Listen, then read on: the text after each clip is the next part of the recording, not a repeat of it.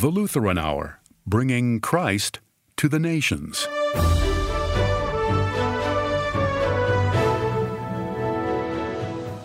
What people think about something, that's a poll. What that something actually is, that's the truth.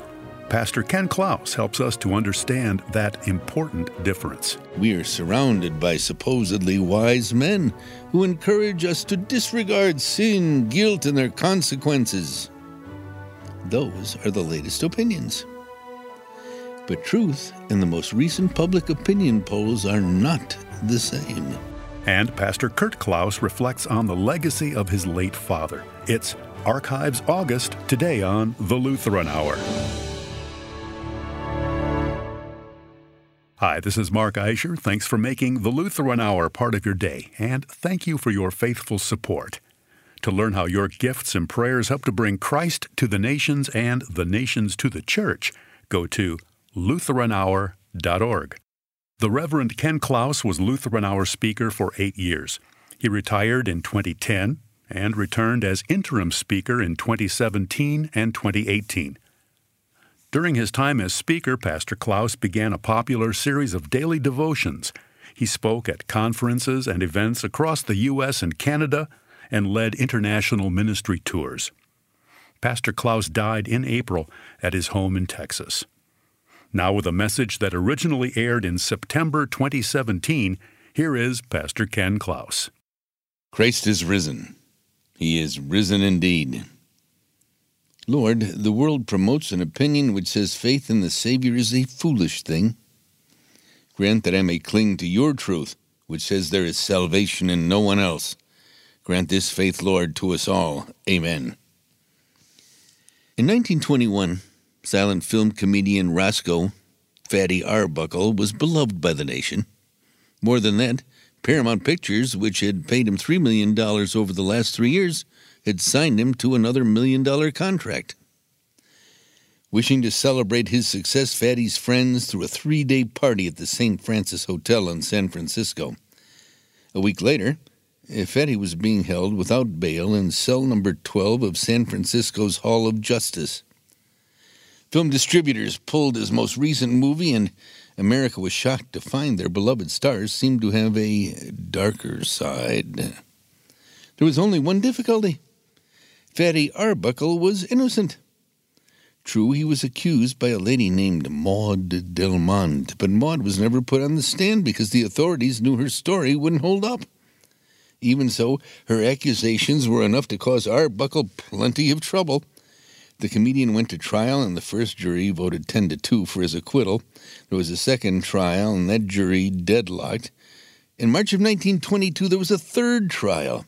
The jurors, having heard all the witnesses in the case, found Arbuckle innocent. They prepared this statement Acquittal is not enough for Roscoe Arbuckle. We feel that a great injustice has been done to him. There was not the slightest proof adduced to connect him in any way with the commission of a crime.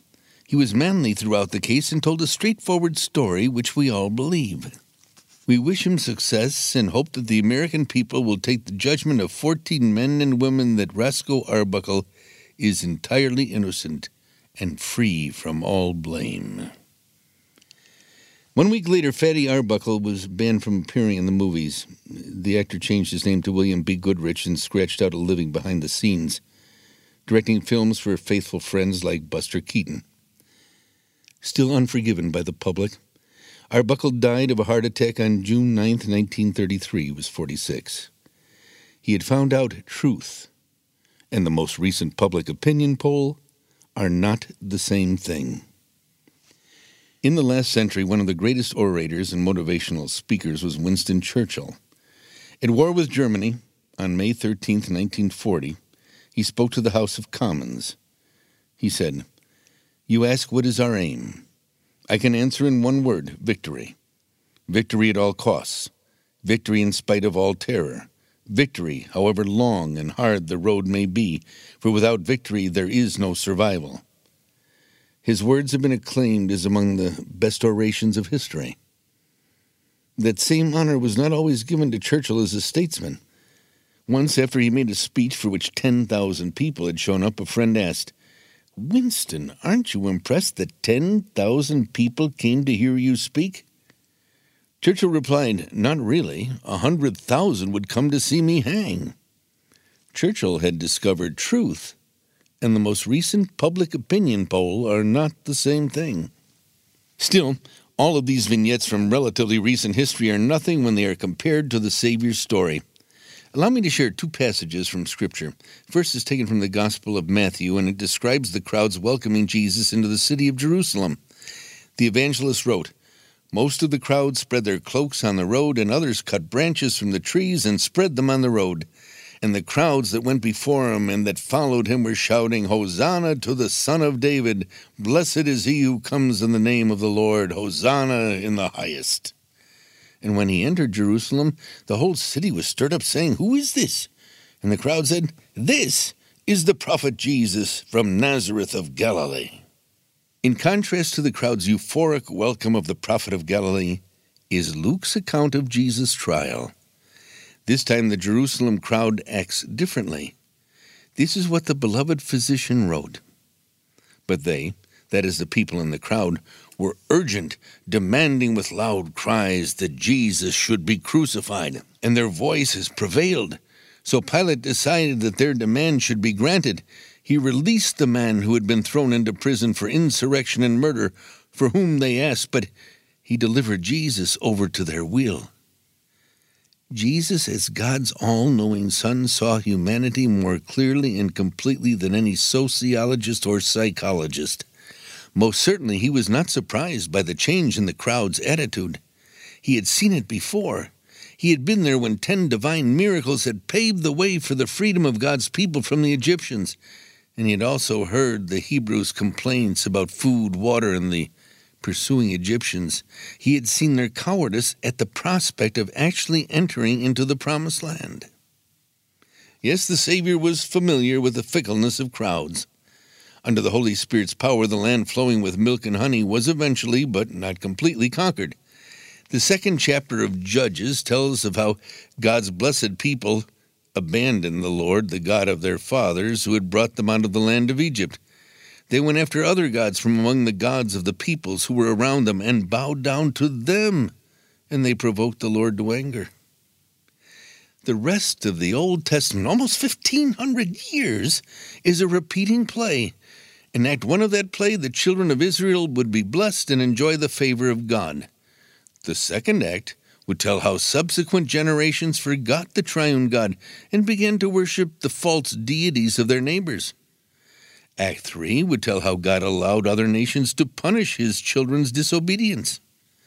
The fourth and final act shared how the Lord's delivered people promised to be faithful. It was a promise they never could keep, not for any length of time. The day Jesus rode into Jerusalem, he knew, better than anyone else, that truth and the most recent public opinion poll are not the same thing. There were also other things the Savior knew about those crowds which swirled around him. He was fully aware of the feelings in their hearts and minds. His fellow countrymen were suffering under the brutal taxes, restrictions, and rules placed upon them by the Romans. Jesus saw into the souls of these people in the crowd. He, he knew how they longed for someone who would set them free. They wanted a king, a conqueror, a possessor of power who would set them at liberty. Yes, Jesus knew these things, and he also knew one thing more. They thought he was that political leader who could do the job. No army would have to worry about supply lines when they followed a leader who could feed thousands with a few loaves and fish? What courage could be shown by soldiers who entered battle knowing their leader could instantly heal all their wounds? And, if the story of Lazarus could be believed, had the power to restore to life all who had fatally fallen on the field of battle. The crowds had heard his words, and beyond any doubt they believed Jesus was the man who had been sent to free them that is why they thought, what better time could there be to begin our quest for liberty than the present Passover? The Passover, the remembrance of how God and his man Moses had set them free from slavery, was absolutely ideal. Confident and sure, They waited for the moment when Jesus would make his move. He never did. He didn't put together a bit of oratory calling for the raising of an army. No, he didn't gather any troops and he didn't lead a revolution. He didn't do any of the things they expected of him. Instead, Jesus threw the money changers out of the temple. He cursed a fig tree. He told them to pay their taxes to Caesar. And he taught them that true greatness is to be found in servanthood. For the crowd, it was a disappointing experience. Now, I don't know if you've ever noticed that when the Lord does what we want, we are most appreciative. But when He doesn't do what we want, what we expect, and dare I say it, what we demand, oh, that's different. How do you feel when things don't go according to plan, or when an endless array of troubles seem to bombard you? Unless you are a most remarkable person, and Scripture doesn't tell the story of many such remarkable men and women, your attitude toward the Lord begins to change. Your own popularity poll in regard to the Lord will show a marked dip in respect and appreciation. And there's a reason for that.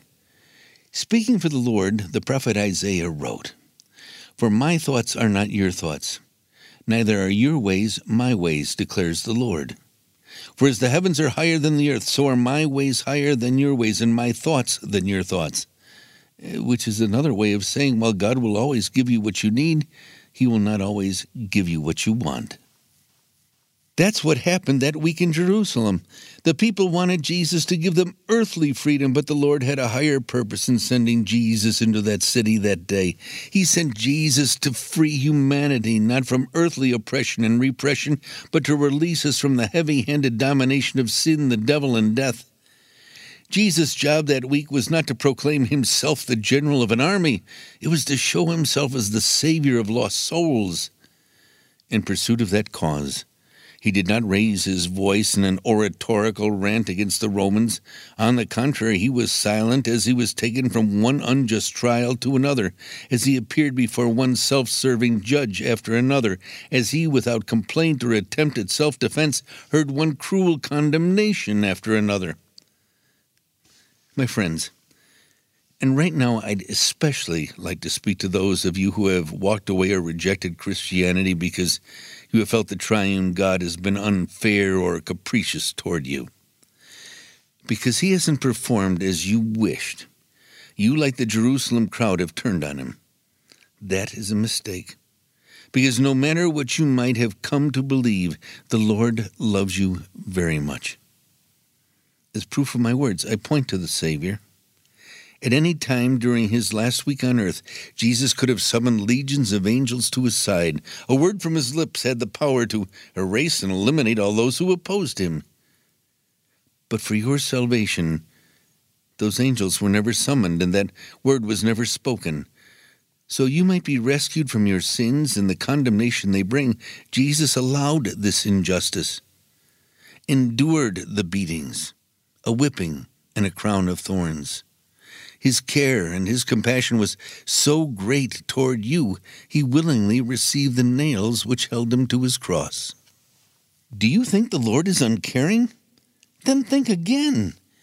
As Jesus hung on that cross, rejected by man and forsaken by his Father, he was carrying your sins.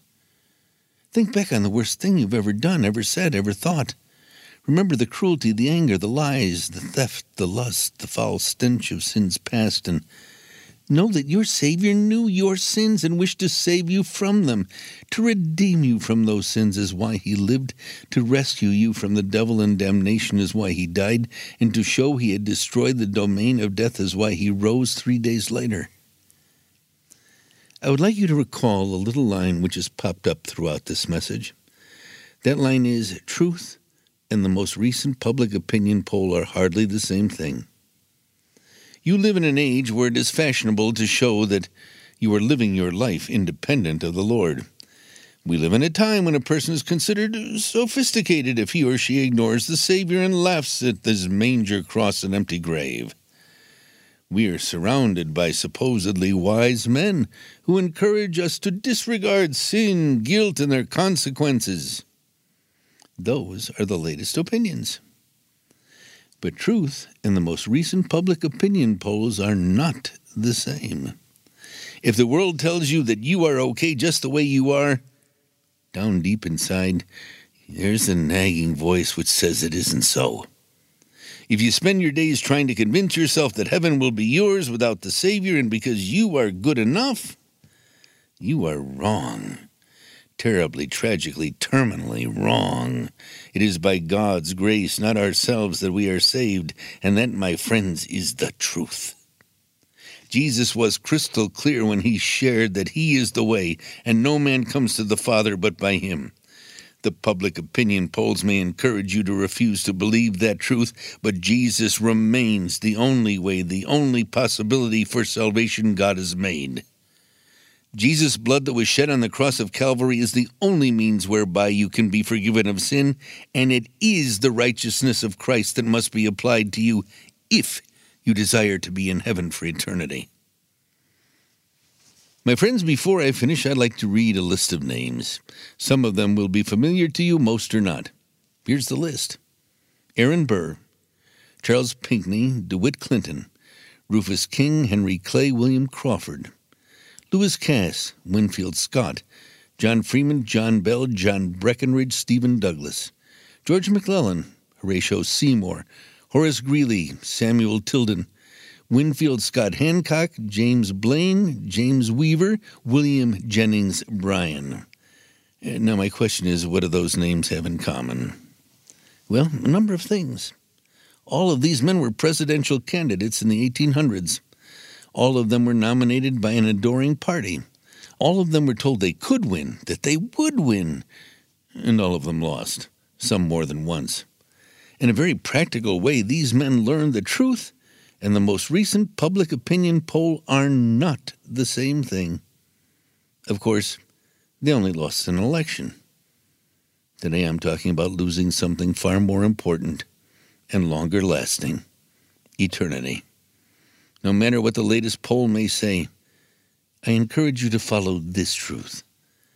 Believe on the Lord Jesus Christ, and you shall be saved. And if this Savior is a person you would like to know better, I extend this invitation. Please call us at the Lutheran Hour. Amen.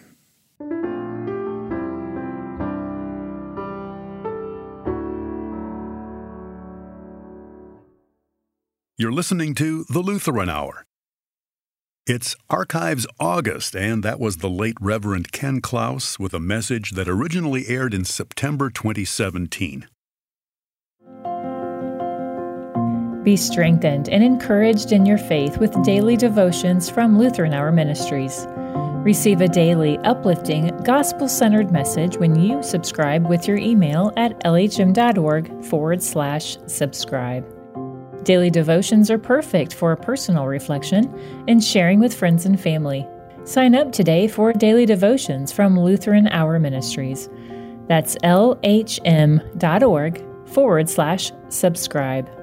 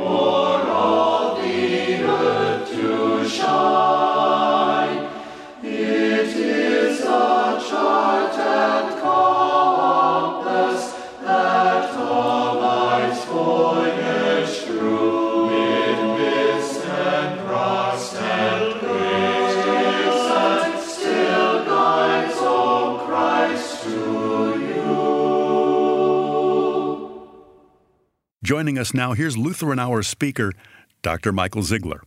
I'm visiting today once more with Pastor Kurt Klaus, son of the late Ken Klaus, whose sermon we just heard. Welcome back to the program, Kurt. Thanks for having me back.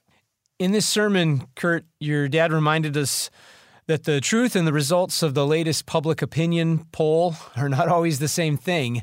And because of this, Christians, you know, those of us who follow Jesus as the truth, the, the source of truth, the standard of truth, we sometimes, maybe more often than we'd like, we find ourselves out of step with public opinion.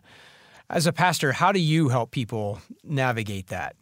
You can kind of say the world is constantly changing, and the world is going to constantly be changing what they think is right and wrong. That's the way the world sees things. That's the way the world does things. But in God, we have a something that is consistent.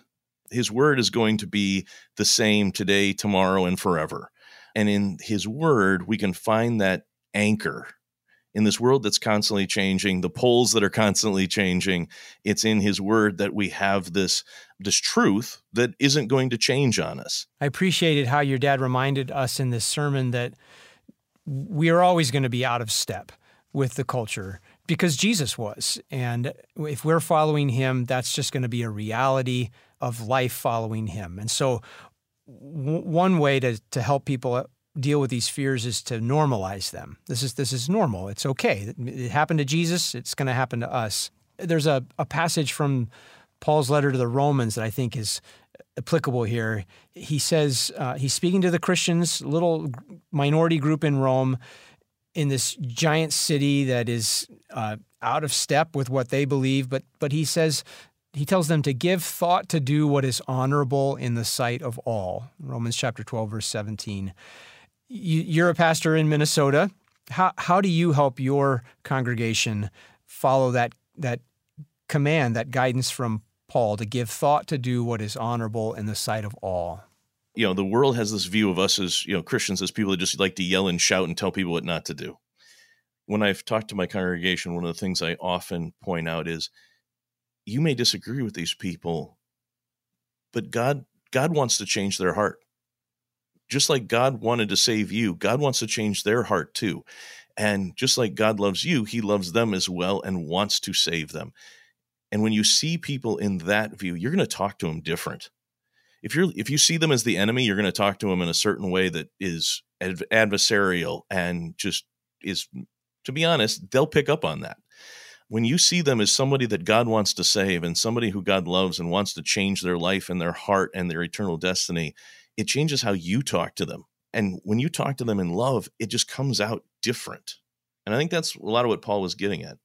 I think one other thing I'd like to throw in here is since we're talking about dad's sermons, one of the things I always have respected about my father, and I think it comes across in his sermons, is dad always had a certainty and I think it's a wonderful gift of faith to have that. He had this, yeah, the he understood that the polls were going to change every week.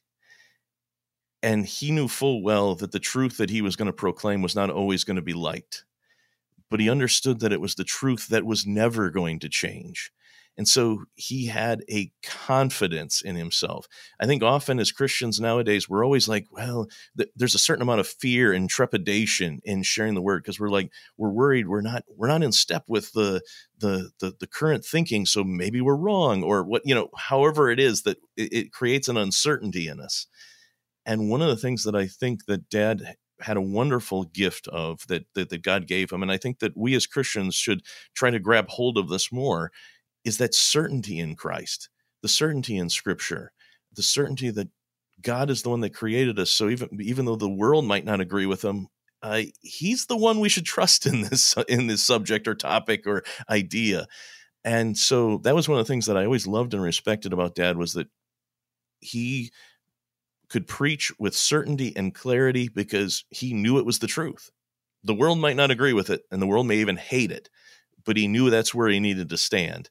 I think that is something as Christians that we should grab hold of as tight as we can is that certainty because God's word's not changing, he's not changing, and the world's going to keep changing.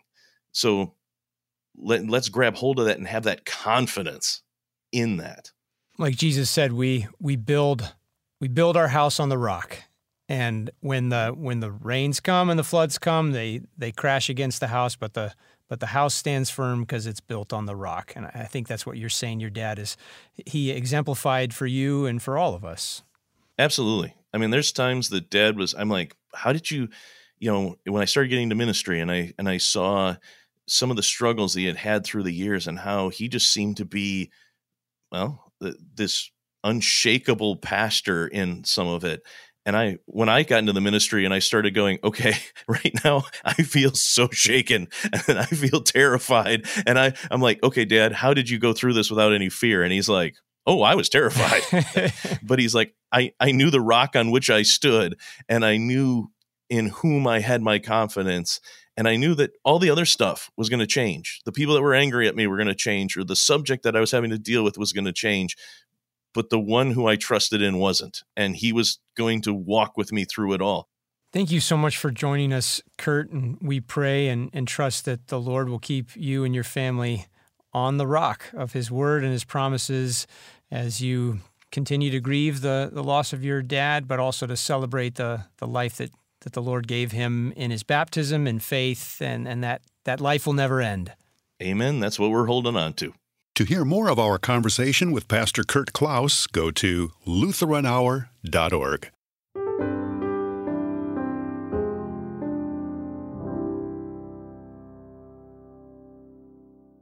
Taught by Jesus, we are bold to pray. Our Father who art in heaven, hallowed be thy name. Thy kingdom come, thy will be done, on earth as it is in heaven. Give us this day our daily bread and forgive us our trespasses as we forgive those who trespass against us. And lead us not into temptation, but deliver us from evil. For thine is the kingdom, and the power, and the glory, forever and ever. Amen. The Lord bless you and keep you. The Lord make his face shine on you and be gracious to you. The Lord look upon you with his favor and give you peace. Amen. The Lutheran Hour is brought to you each week through the support of our faithful listeners. We rely on your prayers and gifts. To learn how you can support and extend the worldwide outreach of the Lutheran Hour, go to LutheranHour.org. Next week, Dr. John Nunes tells how the followers of Jesus take the echo of Easter with them everywhere they go. This has been a presentation of Lutheran Hour Ministries.